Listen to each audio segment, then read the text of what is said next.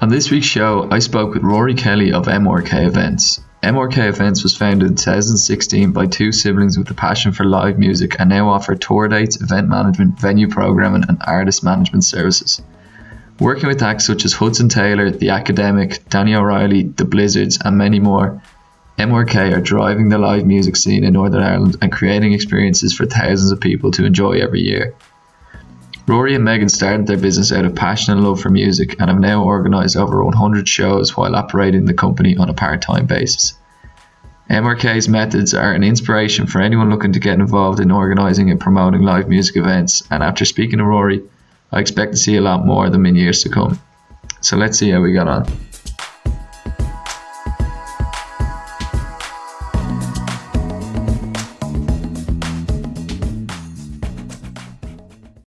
Rory, lovely to meet you. Likewise, Owen. Thanks for having me on. Of course, thanks for coming out. Um, so you were telling me earlier when we were chatting last, um, you're looking at different different aspects with MRK now for this year. How's it going? Yeah, like uh, so far so good anyway. Like because I suppose we, we were we were kind of dealt the blow really early, like everyone else in terms of cancellations and stuff. Which for us as a as a small independent promoter, it's like it came as a it came as a huge knock to us because like we had quite quite a lot of good gigs lined up for the rest of the year, but um, I suppose just reconfiguring everything and having to rethink things and try try out new aspects that um, that are totally totally unheard of to the company. Uh, I suppose has get, given us a wee bit of like a refresh now coming into what is going to be hopefully like a, a new normal as such. And yeah, yeah. And what are these new aspects you're sort of you're sort of thinking of?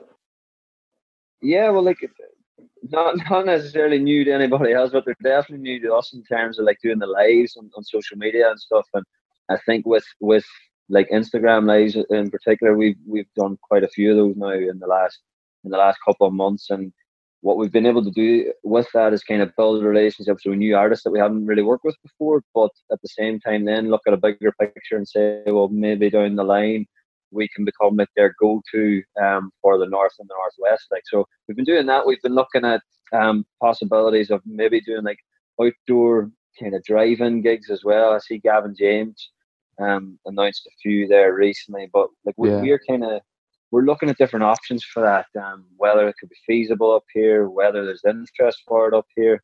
Um, so there's lots there's lots of kind of spinning plates as always with with what we're doing and um, I suppose there, there's another new aspect as well to ourselves. And if anybody's been kind of looking on the MRK page or anything recently, we started working with an artist called Connor Scott. Okay. Um, it's it's kind of like our first foray into artist management and talent management that way. Um, talent management was falling into my background prior to MRK and stuff like that. So started working with Connor. He released his first um, his first single with us uh, at the start of May there called Overthinking, and we've got we've got quite a nice bit of interest out of that so far. Like it premiered on Hot Press there yesterday. Um, Very good. Nice type video and stuff. So things there, there's lots of cool things happening in the background. Like, and I suppose it's it's all about keeping keeping things fresh and keeping motivated during this time as well. Yeah, yeah, of course. I suppose you'll probably be able to reach like quite a big audience with the online stuff, the online gigs. It's obviously not the same effect, unfortunately. You like it's good for mar- I suppose maybe marketing a brand a band would it be? Or you know but can you see like can you see a future actually developing out of online gigs? Yeah well like th- this is a this is a question I, i've been putting to some of the artists that i've had on the on, on the lives and stuff. Is it are they enjoyable? Like from an artist perspective do they like doing them? And like the general consensus is that it, it tends to be something now that they have to do because the, the, it's it's it's a it's a way of engaging their fans. It's a way of engaging an audience that are kind of crying out for something at the minute. And for us, like that that might be the case too, where you know, like we we might look at doing something. I see like uh, Lockdown Live starting tonight with um, Fergal Darcy Thanks Brother, and like something like that has been kind of going around our head as well, going, right, maybe if we could do something like this whereby you might not necessarily get a crowd, but it could be a case whereby you put something on, you do a full live production on something, and then there might be a broadcast element to it. Like there's there's lots of spin in place, but I do definitely think that, you know, as as as we go on and as we adjust to this new um to this new period of time, I suppose, like I do think that it's going to become a lot more prominent than it's ever been. Yeah, yeah. Um, unfortunately, like uh, you know, obviously, I'd imagine bands and artists, you know, they sort of they, they use the crowd for to like for, to perform. Let's say I say like the to the atmosphere nearly adds to their performance. So it'd be hard to sort of, I suppose, gauge get any sort of crack at like performing to yourself and then trying to publish, you know, promote it uh, online. Um, what about the drive-in gigs? You see, do you have what? Do you think they're going to do all right? Um, you know, like it, it's it's going to be new, and I suppose like it, it is it is the case at the minute where people are looking for looking for ways to break up their routine and looking for ways to ch- change up what they're doing at the minute. And like if you do, the old saying goes, if you put it on, they'll come. Like you know, yeah, that's what I'm thinking. I, I think in terms of events, like people, people people are going to be looking for live music. They are going to be looking to, you know, change up, change up what they're doing. Um, I think, especially music fans, uh, like all the cancellations will have hit a lot of people hard. Like because I know this summer, even for ourselves, not only as a promoter but on a personal level in terms of gig tickets that we had bought and stuff, like seeing all these great gigs that were lined up just cancelled one after the other and after the other, and you're kind of going to yourself, Jesus, like, oh, what am I going to do? Like, where am I going to get my where am I going to get my gig fixed out of? Like, and I suppose like a drive-in gig is probably it's it's an opportunity for an artist, but it's also an opportunity for people to actually change their way of thinking and change change their their their own concept of what gigs should be. Because like we nobody knows where this is going to go. Nobody knows how long like social distancing is going to remain in place. Nobody knows how long like the gig industry is going to be affected. Like so, I suppose it is it is something that I keep coming back to in terms of adjusting and actually rolling with it and just you know go, going with the times. And I think tri- drive-in gigs are essentially going to be part of that now. Yeah, yeah, I'd, I'd imagine so. Um, you mentioned you mentioned there that you had a lot of gigs booked in, like to go, like to attend yourself this year. You're obviously pretty interested. How how did you get started with promoting, and how did MRK yeah, start? So I kind of it kind of fell into my lap a wee bit. Like um, I I was I suppose from from a family background, like we were always brought up with, not not necessarily around music, but with with like music maybe in the ears and stuff like that. Like mom and dad would always have it on the car and stuff, and then uh, my family would own a own a venue in Donegal as well. Like so, I wouldn't say like we, we were those kids that were running around it as five and six because we weren't. Like, you know what I mean? But we were always familiar with it, and um, I got to about whenever I was about 22. I was actually given an opportunity to go on as a, as the events manager in the in the venue, and for me at the time, that like the venue is esteemed. It's it's the back room in McGrory's okay, in Donegal. Yeah. Like it's it's a really esteemed venue. Like in terms of some of the names I've played there. You're talking Townes Van Zandt's played there, Peter Green from Fleetwood Mac, Rodney Crowell, Emmylou Harris. Like these amazing names in like the especially in the Americana uh, genre. But what why I was challenged with whenever I kind of went in there was to try and get a new audience to the place and try to get like that young audience to become familiar with what was going on there. So um, it's kind of it was really by default, and then I moved to London about two years after that to work in uh, a football agency. Okay. But at the same time, I kind of I kind of maintained my, my my love of kind of running gigs and booking bands and I think a lot of it was really relationship built in terms of you know meeting other bookers, meeting managers, meeting bands, and then kind of maintaining that then as as, as you go along. So I decided to set up MRK with my sister Megan. Um, our first gig, it was funny, like because we had worked together on a few gigs in, in McGrory's, and one of the things then we want we always wanted to do kind of between us was to set up a festival. And our first actual proper gig was OTB in Buncrana, uh, we yeah, run that with a Flaherty yeah. Fire, and the first year, like it's funny looking back because like you get all these memories popping up and stuff, and you're seeing how bad it looked like. But also, it was it was amazing, like because we had put on three days of music. We had twelve or fifteen different acts. I can't remember, but to us it was a big deal because it was like that first step on a ladder. So a week after that, we went in. and We says, right, let's put down a five year plan for it. Um, focusing around OTB. But then as it went on as well, we decided, right, well, let's let's try run let's try run a business in the middle of this as well. So not just waiting for um for an annual event, but let's let's try run something as well. So our first two gigs, then we moved into Derry. Um, first two gigs were in a venue called the Glassworks, which is an amazing space that was kind of going unused for a while. Like we we became familiar with other voices and used it for one of their one of their Derry gigs, and we just kind of we, we, we did what anybody would do. We we lifted the phone, we tried to find out who who runs it, got permission to use it, and then we went from there. And um, we put on a gig with Hudson Taylor, who we've managed to maintain a good a, a, good relationship with as as we've moved on. And then another young band from Derry called the Docks, um, who have since disbanded. But what was amazing was that that was their big hometown gig, and these were four lads that were all 17, 18, and they put on a gig and sold like 350 tickets themselves. Like, and to us, I suppose that gave us the wee, the wee kick in, kick in the arse, and to say, you know what, there, there's a bit of legs in this, you know. Yeah, yeah. I was like when I was researching you a bit, I, I couldn't believe I'd never heard of the Glassworks before. It looks like the ideal place to go for a gig. It looks really intimate, but you know, is it an old church or something? I don't. It, it looks amazing. It's, yeah, like it's it's it's a strange one because like I think it's been used as like multi-purpose over the years. I think it was yeah. an old church at one stage. I've been told it was a library. The name the Glassworks came because it was uh, it was like a, a glass shop as well. Yeah. So the glass factory. So like it was one of those ones where you walk into it and don't get me wrong, like the, the first day we walked into it, there was an element of looking around going, "Jeez, this is a bit of a shithole." Like, but as it went on, and like as you know, as as them themselves put a bit of put a bit of investment in it, and we've seen the opportunity that comes with having a having a space like that. Um, it's been improved and it's been uh, you know refurbished in certain parts, and for us it's like a go-to because it's perfect size. You know, you can do like a you can do a 200 seated gig there, you can do a 350 standing gig there if you wanted. And for us as a starting point, it was really really important that we were able to, I suppose, have a venue like that um, and have a space like that as well. And it gave us a really good platform to actually begin and then to actually run with it then. Yeah, so you've you've obviously sold out shows in the Glassworks before. How, how do you go about doing something like that?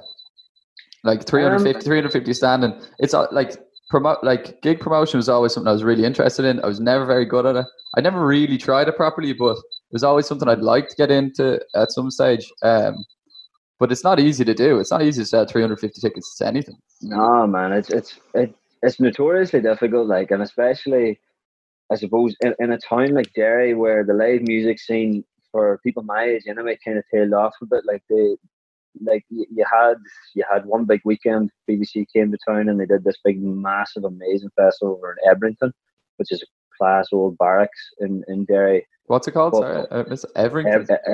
Ebrington Square, yeah. Um, but like that that site itself is is special and like for us kind of seeing that there was an appetite for music there it kind of gave, gave us a premise then to go and build something towards maybe driving like an element of a live music scene to people our age and to people of that demographic that may not necessarily have anything else to go to other than a dance night or a rebel night. So what we what we kind of planned was the quality over quantity at the very start. We were thinking, right, well, if we can nail it, if we can bring really good acts here, um, took it took a while to actually build up those connections, build up the relationships. It took it took a lot of trips to like Dublin, a lot of trips to Belfast, the gigs, just to get talking to people. But what we managed to do then was put together like a stable of four or five different artists that we knew would sell the place out, that had a big enough profile nationally that would translate into what is uh, a very very difficult territory in Derry. And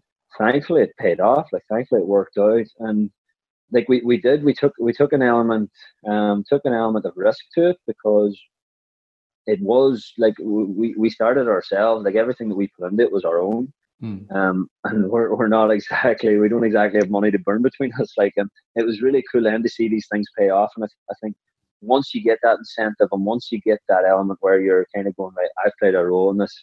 What's next? Um, that that was like the, that. I suppose that's where the Glassworks came in as one of the key key parts to the beginning to the beginning of, of the journey as such. And selling the tickets, it's hard. Um, it is yeah. really hard. There's been days where you're sitting there and you're going right. How am I going to shift a hundred tickets here two days out from my gig?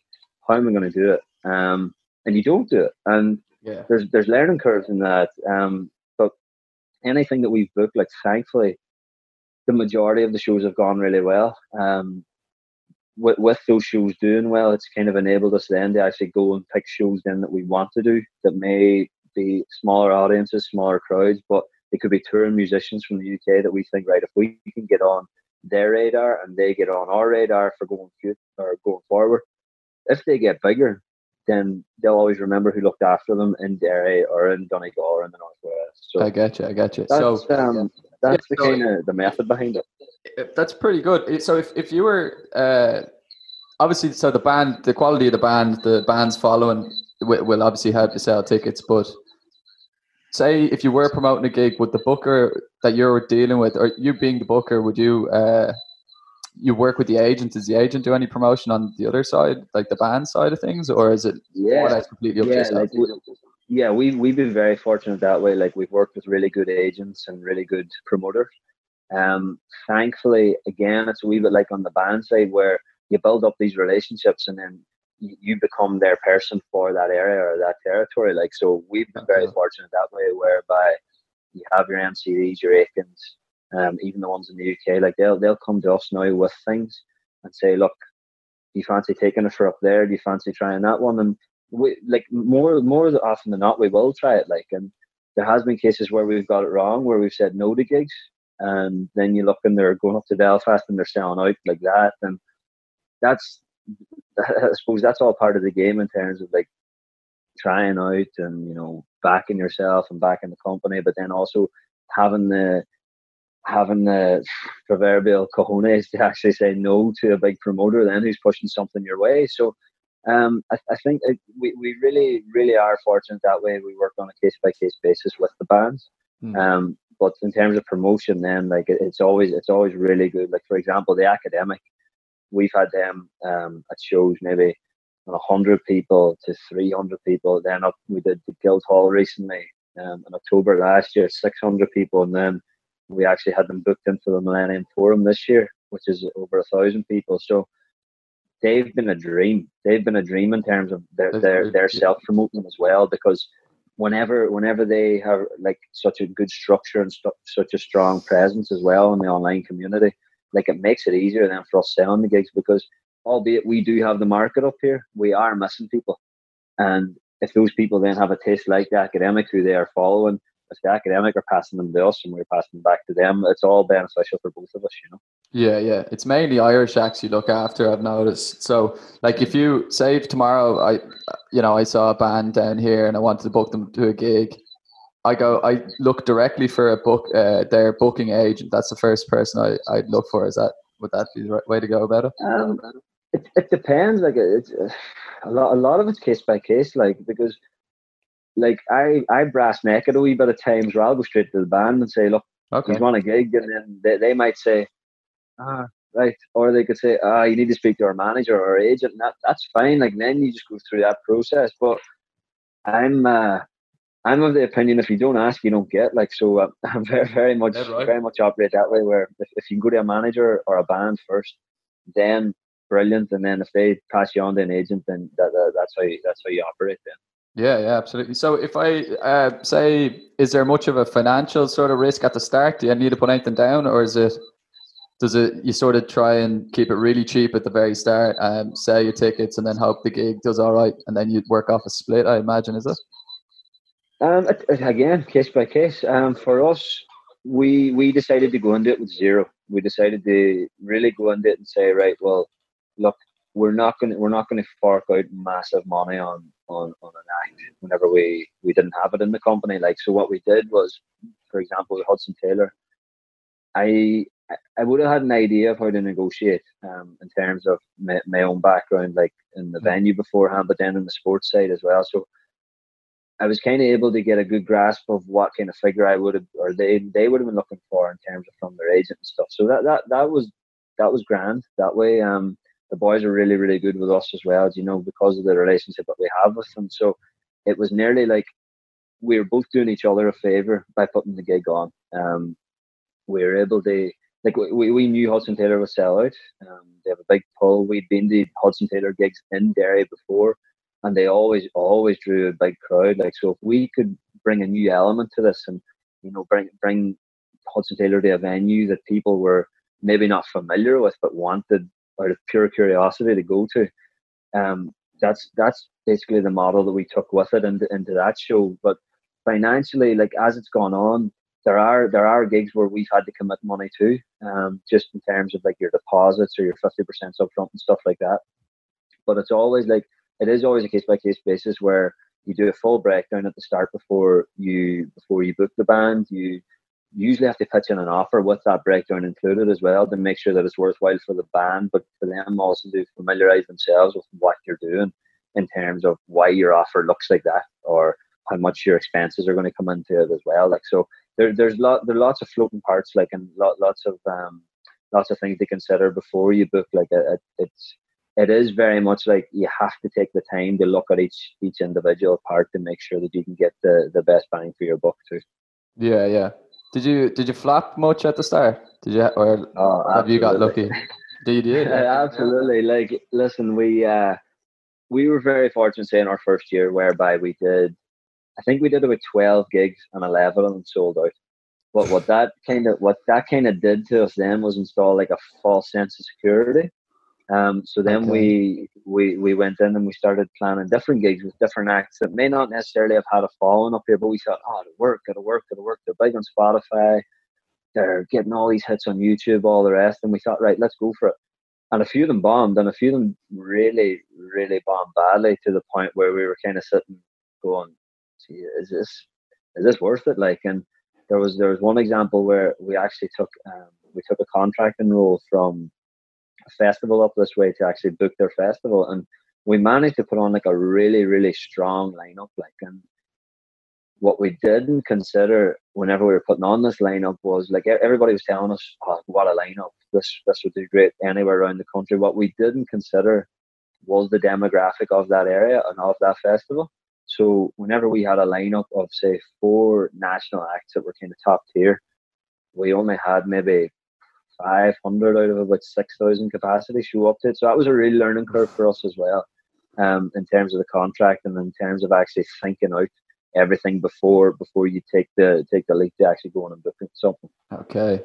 Would you ever do anything like that again? Try a like a big Absolutely. six? You would, yeah. yeah. Absolutely, one hundred percent. Like at the end of the day, I, I, say to everybody, like, uh, we're not in this to just keep doing small shows. Like, you, you want to get bigger and you want to get better all the time. Like we've seen it with our festival, whereby like we we've gone from how it looked in year one, where you had maybe two hundred people, um, to a thousand last year, and then this year, like we were forecasting up to up to twelve hundred this year, um, for the festival, which is organically built by ourselves and and, uh, and the Flaherty's themselves. Like so, for us, like we we always want to keep getting bigger with gigs, better with gigs, like um, but also maintain that we are not turning our nose up then at doing your smaller gigs like your glassworks, like your sand yeah, absolutely like that as well. You know, we, we at the end of the day, they're your bread and butter. They're the ones that kind of keep keep things going, and then they're the ones that enable you to take the bigger steps in. Yeah, I think if after if I was allowed to go do something tomorrow and lockdown is completely lifted, it'd be something like OTB is where I'd be going to. You know, it like the capacity looks small, but looks like super compact. There's one bar, one like nice size stage. It's completely covered in the the main area, isn't it? Like yeah. it's perfect, you know. For there's not enough of that, I don't think, in, in Dublin at the moment either. Would you ever mm, consider you moving you know moving things down to Dublin?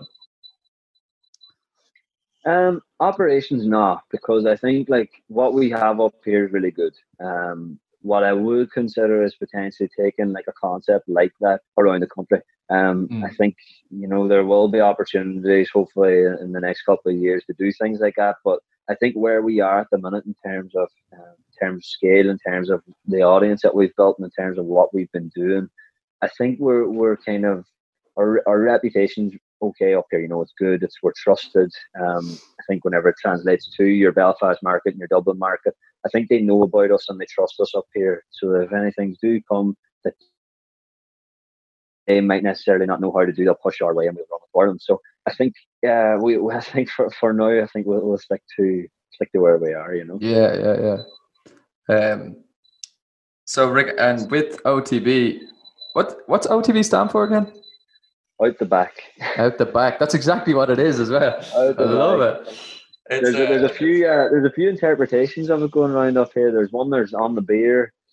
There's uh there's one out the book. There's a, there's there's lots of ones, but it's uh it's funny like because the name kind of came around out of nowhere. Um, I was sitting in my office in London at the time, and we were getting things sent over and back between lineups and between contracts and stuff. And the key aspect, we were like, "What are we going to call it?" Like, and the, there's four of us in a group message going, "Jesus, like." We need to pick something that's going to last, but something that's going to be unique enough too. Like, and it was funny whenever uh, I was kind of just typing up different things, and I was trying to draw up different poster ideas and artwork and stuff. And um, I just kind of typed in, what is it? It's out the back. So I'll type in OTB. And then everyone was like, yeah, that looks good. Yeah. we, we, yeah. on with it now. We got into a bit of a pickle last year or two years ago. Um, tickets tickets were flying for it. Like we had, we had, we had Little Hours and we had Ryan McMullen playing. And we had a couple of messages coming to the page saying, uh, when's when's off the ball coming to Buncrana, and we were going, what, what are you on about? And they're like, oh, are, are there tickets for who's your guests and stuff? We're going, oh no, what, what are you on about? Like, oh, TV, I'm going, ah, right.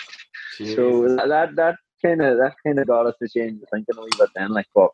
OTB, I think it's something that I think it works. Like it, it was something where, like, going back to the plan, it, it does work. Like, and I suppose it, it has it has that thing where it can be changed as well because of our setting where we are. Like, we're we're based in Buncrana, seaside town. Like, so like our our goal was to move it from out the back to on the beach. Um, oh, nice. And you know that that that that might come down the line. Just but just at the minute, I think we're in terms of what we've built and in terms of you know the format. Um, there's always things we can improve on. So like the the aim is really just keep improving on those to the point then whenever we say right we need to open this up to two or three thousand people because we, we can't take any more out the back, you know. Yeah, yeah. Um, what's the what's the sort of capacity you said? Uh, did you say twelve hundred a second ago? The connection's a bit funny here, but um, did you say the capacity yeah, for OTB at the um, moment is twelve hundred? Yeah, so we've had to like reconfigure the site a few times. Um, obviously the first year was small. Second year in fairness to O'Flaherty's, like they put a lot of work into reconfiguring the whole area, and that opened it up to us. Then I think we did. I think it was 500, 500, 600, and then last year we did a thousand, as I said. So this year we were hoping for twelve hundred, albeit with moving moving a few things around on the site and stuff. But um, it it kind of it kind of has to cap there because obviously like the the fire safety aspect and everything like that's the number we would be permitted to do you know in certain yeah. areas and stuff. So we obviously like that that's determined by the by, by the powers that be. So but i think i think it's nice so because like whenever it sells out it looks great. Like it looks absolutely brilliant. And whenever you have an uh, like a lineup as well that's built of like emerging artists and emerging artists that are playing your electric picnics and playing your longitudes and stuff like that it looks great on us then that we're able to bring them up to Donegal then for these for these gigs as well. So that's the kind of that's the kind of idea behind it anyway. You know, to be that kind of go to on the calendar for emerging artists as well. Yeah, yeah. Um, what sort of what sort of like money or what sort of margins are made with a gig like that? With like if you're sell, selling it out, yeah, like, like you don't have to you don't have to tell me yeah, the numbers, but like you're talking like, how much do you have to put in to to to produce it? Yeah, well, like uh, with OTB, it's it's we're very fortunate that we, we do it in partnership with the Flaherty. Yeah. Um. So like site rental is non-existent. So like the the main the main kind of money that we would look at whenever we are putting anything together is your production and your lineup. Like so, we've been very very fortunate that way in terms of we can share, we can split the bill nearly up to the point then whenever your ticket revenue is generating more than that. Like so, I think it all does come down to how fortunate you are with your site. Um, yeah. Like I know if we if we were to move OTB, the infrastructure alone would like it would blow what we what the current kind of margins are out of the water. Yeah. Like you would have to put in obviously greater security, probably a bigger structure. Production wise would need to be lifted and everything. So like these are these are all things that we do we, we do consider gig by gig, but Um, in terms of margins, like if you do it the right way and you and you kind of factor it all in at the very start, there, there is, and, and obviously you get the right sponsors on board as well to actually foot some of the bills and to get put their name beside it. Like there, there is there is opportunity, you know, provided you nail those certain aspects and provided you get the support too. Because at the end of the day, if people don't come, you could throw a hundred grand at something, and if people don't show up, then it's not going to work. Like so, you so do you need, you need you sort of need to be selling out the show, or like say, could could you still sell uh, eighty uh, percent of the tickets and make it worth your while, or are you really relying on yeah, the well, like, show? Well, like we, I suppose, whenever any budgeting that I do, any kind of breakdowns that I do, I never, I never base it on a sellout because I think that's foolish. And I think you always have to give yourself that contingency as well to say maybe we'll do it on a seventy or we'll do it on eighty percent in terms of planning and then anything that comes after that then's a bonus. So like that, that's that's the kind of that's the model I would take whenever I'm whenever I'm looking at it anyway. Certainly. Yeah, yeah. Um, if you if you if you were to get an international act, are you going to promote international acts ever?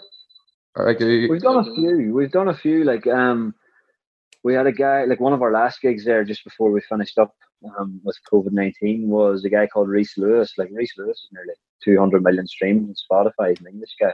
Um, okay. But Rhys's gig was class because I think he, he was due to go on tour now with Lewis Capaldi. Like so, that's the kind of that's the kind of level we would be at in terms of booking internationally at the minute. Like um, my thinking is more so in Ireland, get the biggest acts you can get in Ireland for now. Mm. And then that'll kind of that'll put you in a much better position then to go after an international act, you know. Yeah, yeah, yeah, of course. Um yeah, well, it's I you know I think it's a good idea to branch out. You're definitely doing a good thing with the Irish bands, um, from what I've seen so far. Indeed. Um, I suppose then, what did you have in mind for 2020? Like that's not going to happen. That unfortunately, everybody that oh, parties man, at the MRK gigs won't won't get to do this year. It's like a big sob story.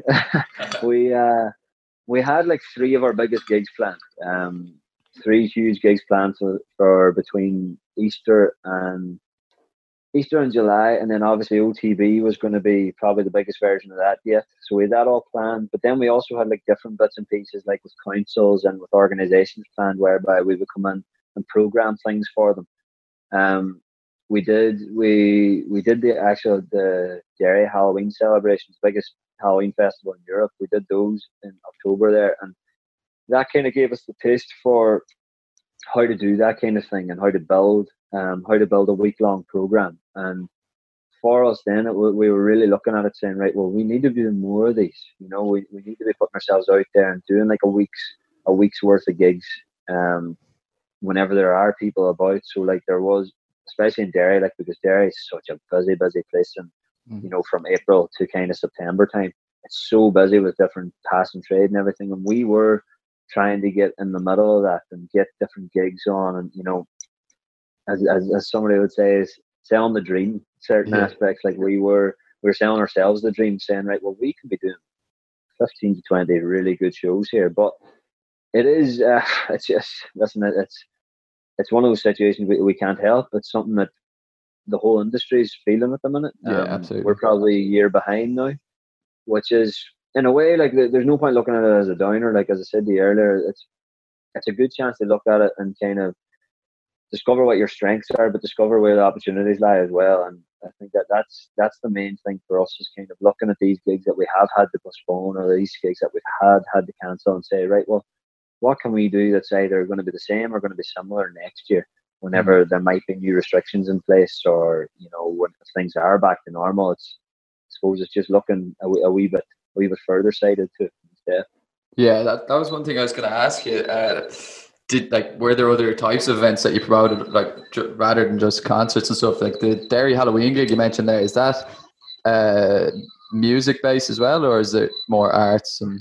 The the culture? majority of it was music based, like, but whenever we were, I suppose, whenever we were pitching for it, like, we tried to make sure that we were taking in the different elements of it, like in terms of your culture, your arts, your poetry, your even your spoken word, like things like that. We were trying to make sure that we brought in as much of it as possible because there, there's quite a diverse range of people in Derry that week, and you know it's it's one of those things where you, you want to give something for everybody, and you want to you want to put on things that yes will go and sell out like the Guildhall affair, six hundred people, but then you want to be able for older people say that may not necessarily be into that thing to come in, have a sit down, and listen to a bit of storytelling with music, and like they were all different things that we did look into.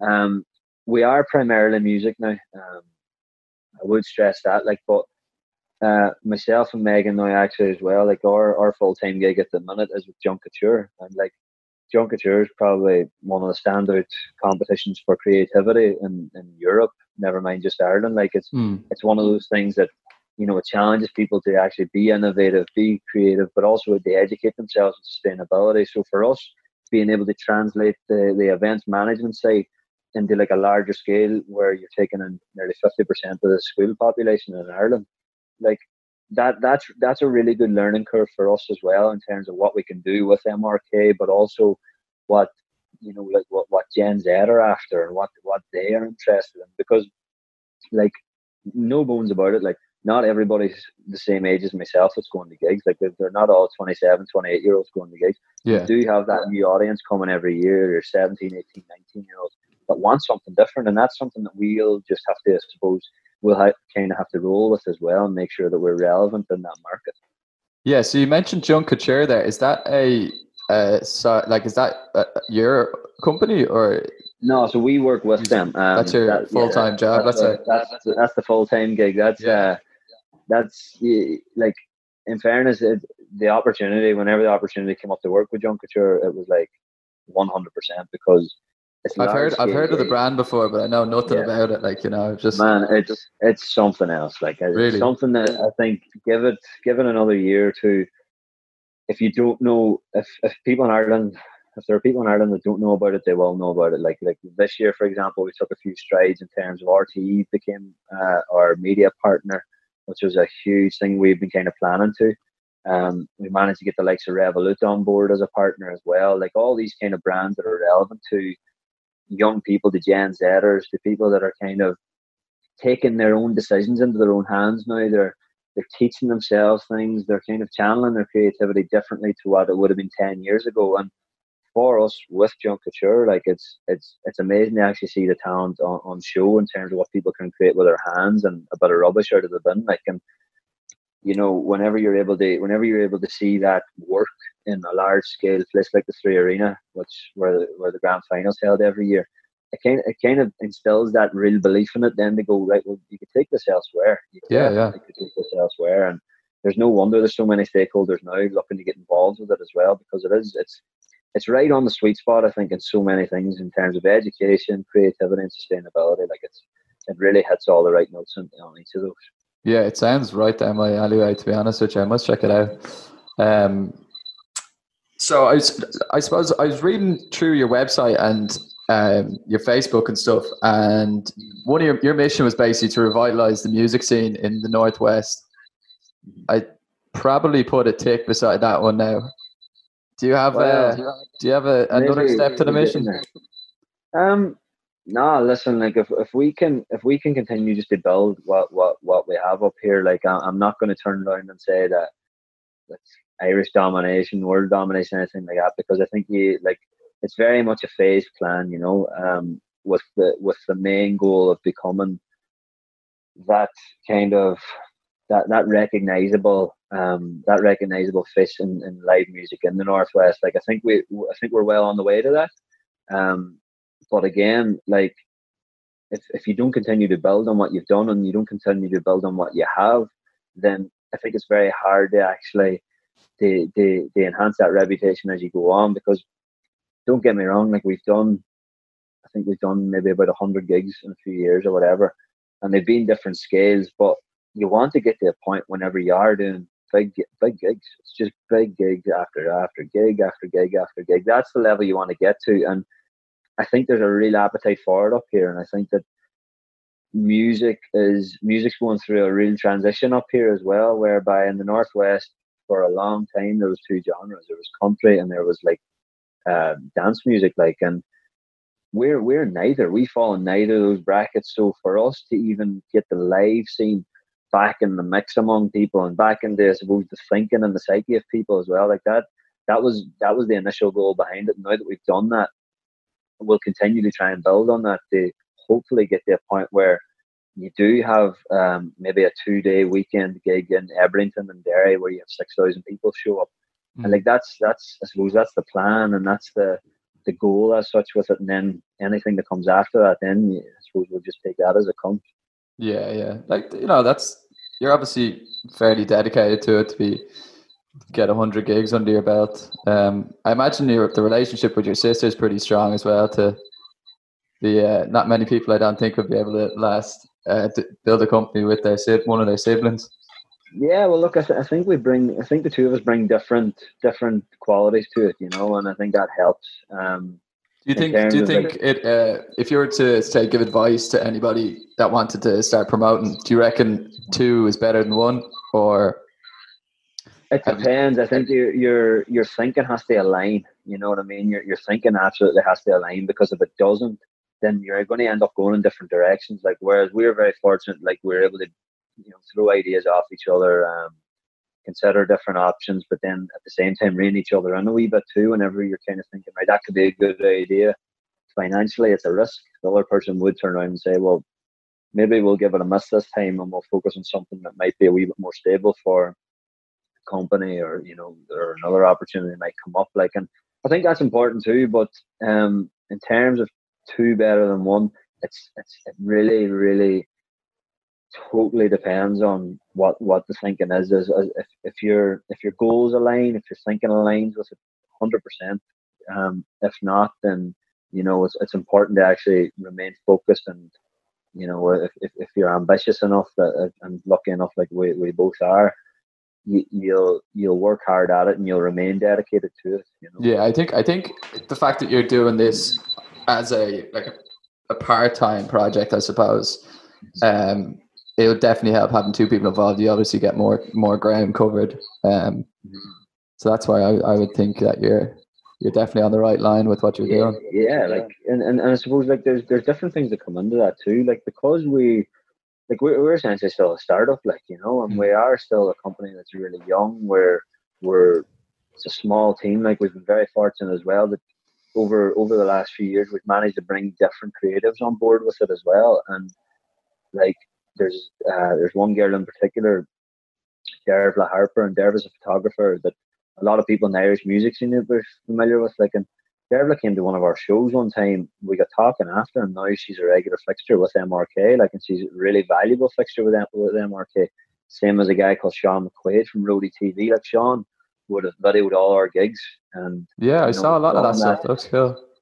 Man, like it's it's amazing to see like how you can kind of help people develop too. Like, Dervla was on stage at Belsonic last year photographing. Sean was in Croke Park with the Rolling Stones two years ago, I think. Like, and just seeing how seeing how those opportunities kind of arise. Like it's the Irish music circle is so small, so that if you know one person that might introduce you to another, like it really really helps.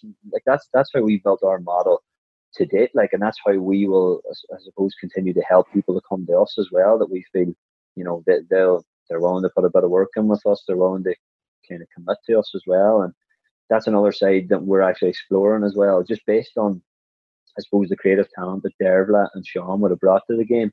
Another side of the business that we've had to kind of have to start considering as well is like the talent side. That, like I mentioned, Connor Scott earlier. Connor's not alone in that in that creative um, creative mm. roster. Like there's there's a few different photographers that we're going to be starting to work with. There's a few videographers as well. Young, upcoming, kind of very focused, very determined people that want to do well. And essentially like that we, we'll act as a platform for that and we'll do our best to open doors for them as well you know yeah yeah it's the beauty of a small country so that everybody knows somebody you know so um absolutely uh, rory i thank you again for coming on tonight um i'll um, hopefully we cross paths again when the when the scene's back up and running i'm sure Fingers i'll see i'm sure i'll see you around the place Fingers crossed. Come here. Thanks a million for having me. All the best. No worries, dude. Best of luck. Stay safe. Take care. Thanks, bud.